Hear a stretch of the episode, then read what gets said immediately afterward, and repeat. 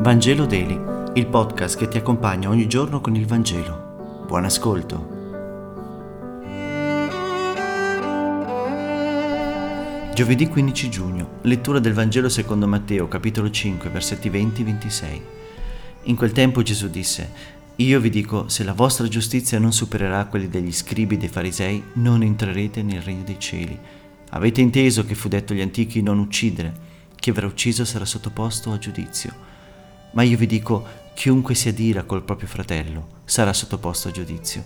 Chi poi dice al fratello stupido sarà sottoposto al sinedro e chi gli dice pazzo sarà sottoposto al fuoco della genna.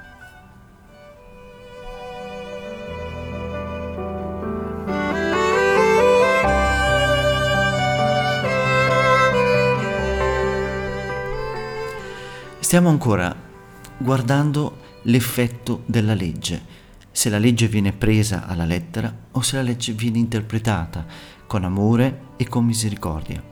Solo lo sguardo dell'amore può farci andare sempre oltre ciò che appare, oltre il superfluo, oltre gli orgogli, oltre le lentezze, oltre anche le vendette. Gesù oggi rilegge i comandamenti. Non basta, dice, non uccidere per essere a posto con la coscienza lo sguardo di amore ci deve spingere a chiederci se stiamo offrendo al fratello una nuova vita, una nuova possibilità, attraverso le nostre parole e le nostre presenze. Lo sguardo di amore, oltre o che va oltre di Gesù, ci invita a guardare oltre i nostri ritualismi, le nostre tradizioni e mettere al primo posto l'attenzione e l'amore al fratello e alla sorella. Lo sguardo di amore oltre ci spinge a fare sempre tutto necessario per ritrovare l'armonia con gli altri siamo cristiani, infatti, nel modo in cui noi non siamo semplicemente ripetitori di riti e tradizioni, ma portatori di un nuovo ritmo di amore, di uno sguardo che va oltre, su tutto, capace di occuparsi degli altri e cercare concordia. Quante volte ci siamo arrabbiati con qualcuno? Tante. Abbiamo fatto pace? A volte sì, a volte no. Ecco, in questo Vangelo Gesù ci insegna che prima di accostarci a Lui, prima di ricevere la sua pace, bisogna riconciliarsi con i malefatti è difficile fare questo passo, ma è necessario per sentirsi veramente liberi e imparare ad amare come Lui. È difficile riconciliarsi con il presente, ma questo vale anche con il passato. Bisogna fare pace con i fratelli, ma bisogna soprattutto fare pace con noi stessi, perché i primi a essere perdonati dai nostri peccati siamo noi.